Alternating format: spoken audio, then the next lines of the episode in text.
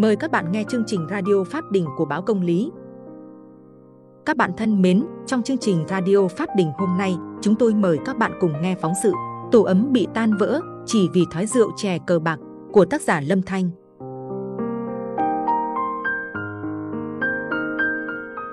Chìm đắm trong men rượu và say mê trò đỏ đen, người đàn ông đã quên lãng trách nhiệm với người vợ và con thơ để đến khi giật mình thức tỉnh người đàn ông đó đã không còn cơ hội để cứu vãn tổ ấm tàn vỡ của mình.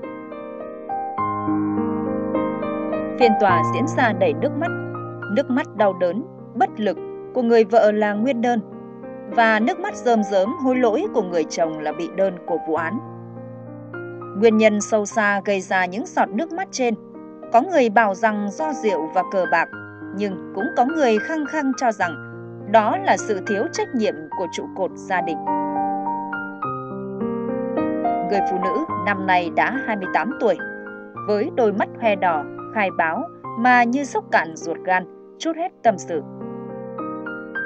Gom nhặt những lời khai đứt đoạn vì cơn xúc động của người vợ, người dự khán có thể hình dung về một người chồng thường xuyên uống rượu và cờ bạc.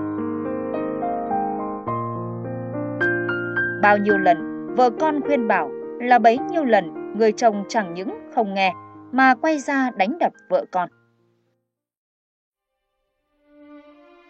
Đường Thị Xuân Sắc, năm 18 tuổi, chị quyết định về làm vợ anh, một người đàn ông cùng xã hơn chị 4 tuổi. Trong niềm ước vọng về một tổ ấm nhiều tiếng cười, nhưng chỉ 10 năm sau ngày kết hôn, chị đã phải nuốt nước mắt vào lòng, ôm hai cô con gái mà không dám khóc ra tiếng vì sợ hai đứa con buồn. Nhớ lại những ngày tháng đau buồn, chị không phải là người đàn bà không hiểu biết, đã nhiều lần nỗ lực níu kéo anh trở về với tổ ấm, nhưng đều bị anh đạp đổ. Bỏ mặc vợ con, anh ôm đồ đạc trong nhà đi theo bạn, chìm đắm trong men rượu và thú vui đỏ đen. Người phụ nữ kiên cường sau bao nhiêu năm phải gánh chịu cảnh tủi nhục do người chồng vũ phu gây ra. Đến hôm nay, thường các con phải chịu đựng cảnh tan vỡ. Nhưng chị đã không còn gắng gượng được nữa, chị quyết định viết đơn ly hôn.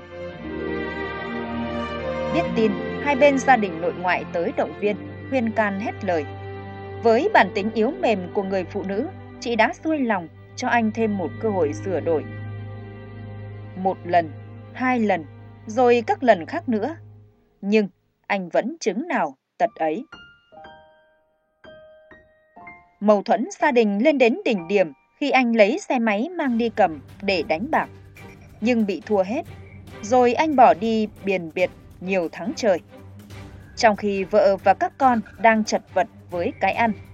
Nhưng với tính cách ham chơi, anh không mảy may quan tâm đến cuộc sống của vợ con.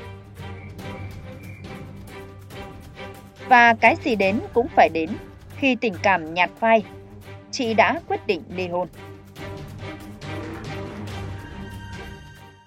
Hôm nay, đứng trước những câu hỏi của hội đồng xét xử, anh rơm rớm nước mắt. Lý Nhí thừa nhận, vợ chồng có cãi vã và có đánh vợ con. Nay anh đã thấy được những sai lầm của bản thân và hứa sẽ thay đổi bản thân, cùng vợ tu trí làm ăn và chăm lo cho các con. Anh cũng mong được chị cho anh thêm cơ hội, bởi anh vẫn còn yêu thương vợ và mong muốn gia đình được đoàn tụ để cùng nhau nuôi dạy con cái. Liếc sang nhìn vợ với ánh mắt đầy thương cảm, rồi anh bối rối cúi đầu. Trước những lời hối lỗi của chồng, chị chỉ khóc và lắc đầu, cường quyết giữ vững lập trường của mình. Đã sống với nhau 10 năm, chị đã cho anh rất nhiều cơ hội Giờ đây, niềm tin của chị với anh đã không còn. Trước những lời khai của nguyên đơn và bị đơn trong vụ án, hội đồng xét xử nhận định qua xác minh, chính quyền địa phương cho biết đã nhiều lần khuyên bảo người chồng nhưng anh này vẫn chứng nào tật ấy.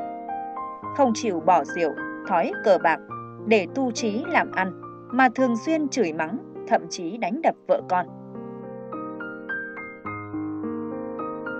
Xét thấy anh muốn gia đình được đoàn tụ nhưng không sửa chữa sai lầm, cũng không có biện pháp gì để hàn gắn tình cảm khiến vợ chồng ngày càng xa cách. Hội đồng xét xử chấp nhận yêu cầu ly hôn của chị. Trong quá trình chờ tòa nghị án, không khí trong phòng xét xử trở nên tĩnh lặng. Chị không nói với anh một lời nào, mặc cho anh đã nhiều lần gọi tên, kể về những đứa con.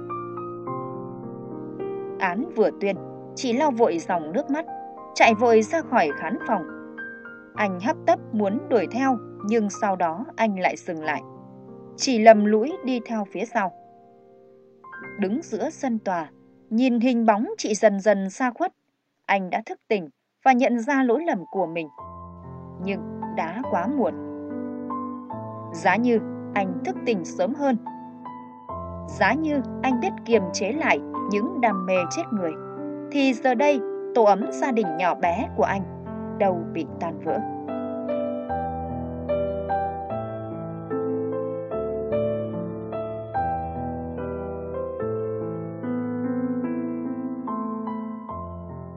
Quý vị và các bạn vừa nghe chương trình radio phát đỉnh của báo Công lý.